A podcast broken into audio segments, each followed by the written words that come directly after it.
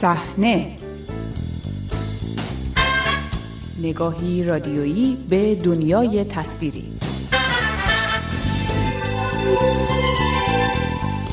سلام خوش آمدید به شماره دیگری از مجله هفتگی صحنه. من بابک قفوری آذر هستم.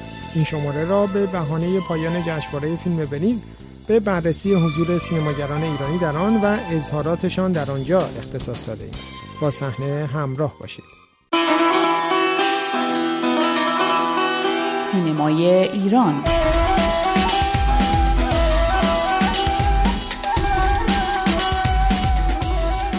هفتاد و هفتمین دوره جشنواره فیلم ونیز شنبه گذشته با اهدای جایزه شیر طلایی به فیلم آمریکایی سرزمین مهاجران ساخته کلو و زاو به پایان رسید. سهم سینمای ایران از این مهمترین رویداد سینمایی دنیا پس از همهگیری ویروس کرونا چند جایزه مختلف بود. در بخش مسابقه جایزه بهترین بازیگر نوظهور به روح الله زمانی بازیگر نوجوان فیلم خورشید ساخته مجید مجیدی رسید.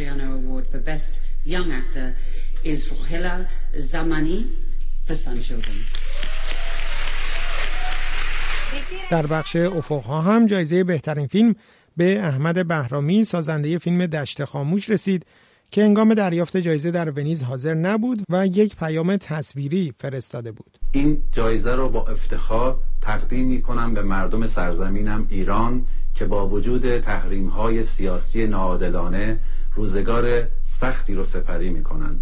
اشاره به تحریم های سیاسی در صحبت های احمد بهرامی پیشتر از سوی مجید مجیدی در نشست رسانه‌ای فیلم خورشید هم تکرار شده بود. چهل ساله که خب توی شرایط سختی این ملت مردم در واقع زندگی می‌کنن به دلیل تحریم های خب غیر انسانی که بر حال بر این کشور وجود داره. این صحبت ها یک بار دیگر سینما را به متن تحولات سیاسی ایران برد و رسانه های مختلف جمهوری اسلامی ایران به باستاب گسترده آنها پرداختند. این در حالی است که پیشتر برخی از همین رسانه ها منتقد حضورها و جوایز خارجی سینماگران ایرانی بودند. در مقابل گروهی به ویژه در شبکه های اجتماعی به انتقاد از این سینماگران پرداختند که چرا درباره اتفاقاتی چون اعدام نوید افکاری سکوت کرده و اظهار نظر نکردند. در این باره نظر چهار فیلمساز مختلف را در داخل و خارج از ایران پرسیدم و از آنها خواستم تا بگویند به نظرشان سینماگران باید در جشنواره های خارجی صرفاً به اظهار نظر درباره مسائل بین المللی یا جهانی بپردازند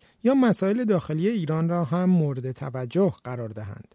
نخستین فیلمساز بهمن قبادی فیلمساز شناخته شده است که سالهاست در خارج از ایران زندگی می کند و البته بارها در جشنواره های مختلف هم حاضر بوده است. فیلمسازی امسال اونجا بود از سخنگوی فرهنگی بیت رهبری سردار سینمای جمهوری اسلامی چون آدمی میاد و پرچم ایران رو همین آدم میاره بغل کشور اسرائیل می‌ذارن سیستمی که به دیگران امر می‌کنن دستور میدن میترسوننشون که در رقابت با هیچ اسرائیلی حاضر نباشن.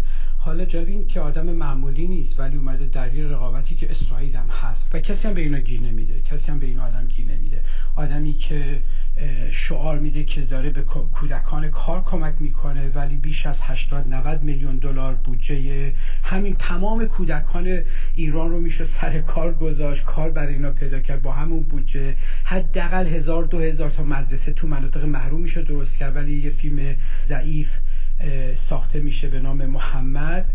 خب باید اینو بگه. و بقیه اون کسایی که تازه اومدن تو این عرصه احتمالا از ترس اینکه برگردن ایران و به اینا اجازه کار ندن شاید مجبور شن یه اشاره به تحریم بکنن. ولی میشه اعتراض کرد به تحریم. اوکی تحریم کن با که کسی نمی‌تونه جلو تو رو بگیره نظرته. ولی نمیشه توی شرایط امروز که من گذاشتم اسم شرایط جنگی بین دو جبهه مردم و جمهوری اسلامی ایران تو نمی‌تونی اون وسط باشی.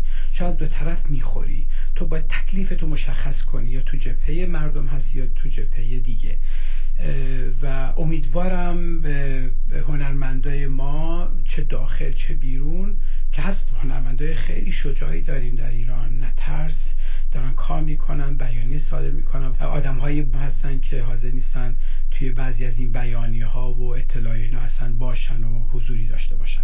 ابوالحسن داوودی مدیر عامل پیشین خانه سینما و سازنده فیلم هزار پا از فیلم های پرفروش سالهای اخیر. که بخواد پیام های انسانی رو منتشر بکنه خیلی جایگاه مهمی داره و می‌تونه خیلی درست مورد استفاده قرار بگیره. اما خب بعدا در مواردی خب خیلی افراط و تحصیلیت انجام میشه چه اون بخشی که مربوط به پیام هایی هستش که به شکل حالا یا شخصی از جانب آدم هایی از داخل مملکت مثلا تاکید میشه که این پیام ها باید داده بشه. یا به حال ممکنه مورد نظر خود گوینده اثر باشه گوینده کسی که در اونجا شرکت می‌کنه. اینی که ما در این مورد متاسفانه گاهی ما برخورد داشتیم با زمینه هایی که درش در هر دو طرف چه اون بخشی که مربوط به پیام های دولتی و داخلی بوده چه اون بخشی که مربوط به پیام های های سیاسی و اپوزیسیون بوده. همیشه این چیز انجام شده و باعث شده که این جایگاه اون تاثیر لازم خودش رو از دست بده. اما من معتقدم که به حال هر نوع پیام انسانی پیام قابل ارزی که بشه و به اصطلاح با شعنیت سینما برابری داشته باشه خب قطعا این جشنواره ها و این مراسم جایگاه خوبی هستن در اینکه بتونن در اونجا انجام بشن. فرزاد معتمن کارگردان فیلم شبهای روشن که پیش از شروع ویروس کرونا فیلم چشم و گوش بسته را بر پرده سینماها داشت. من نمی‌تونم برای کسی تکلیفی معین بکنم یعنی من نمی‌تونم بگم که درباره این صحبت کنید یا درباره اون صحبت بکنید. به طور سنتی در مراسم سینمایی و در جشنواره های فیلم گاهی کسانی که روی پودیوم رفتند یا جایزه گرفتند یا جایزه دادند به هر نحوی پشت میکروفون قرار گرفتن. گاهی بعضی از مسائل رو مطرح کردن. نمونه خیلی قدیمی که یادم میاد وقتی است که مارلون براندو حاضر نشد اسکارش رو دریافت کنه در اعتراض به نادیده گرفته شدن حقوق سرخپوستان امریکا و یک دختر سرخپوست رفت و جایزه رو گرفت. یه نمونه خیلی کلاسیکش بود. به حال جشنواره ها در ذاتشون سیاسی هست و حالا اگر یک فیلمسازی اونجا به مسئله تحریم ها اشاره می‌کنه خب عقیدشه و حق داره بگه. و اگر فیلمساز دیگری مایله که راجع به مشکلات داخلی صحبت بکنه باز هم عقیدش حق داره بگه. مصطفی آل احمد کارگردان فیلم پوسته.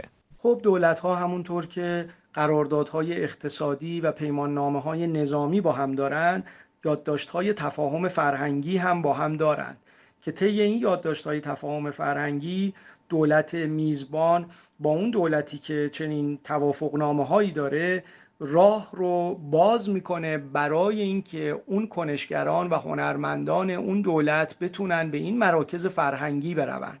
و متاسفانه اینجا فرهنگ قربانی منافع اقتصادی میشه و ما شاهد حضور برخی فیلمسازان، هنرمندان یا سایر کنشگرانی هستیم که اینها نگاهشون به گفتمان رسمی یک حاکمیت نزدیکه و ورود می‌کنن به اون جشن ها و جشنواره ها و خب اونجا در واقع حکم دهان اجارهی دولتی رو پیدا می‌کنن که اون دولت ازشون حمایت کرده فیلم بسازن آن هم با بودجه های آنچنانی و متاسفانه اینجاست که اون فیلمسازان مستقل فیلم های مستقل پشت گیت های زیادی میمونن و هرگز اون حرف های واقعی و اون انتقادهای واقعی به گوش جهانیان نمی‌رسه. اگرچه گاهی ما شاهد این هستیم که فیلم های مستقل هم می توانند گاهی درخششی پیدا بکنن ولی تعدادشون خیلی کمه.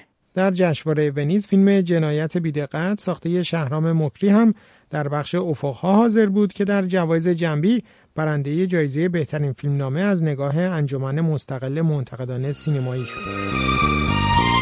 از همراهی دیگرتان با مجله هفتگی صحنه سپاس گذارم تا شماره آینده روز و شب خوش.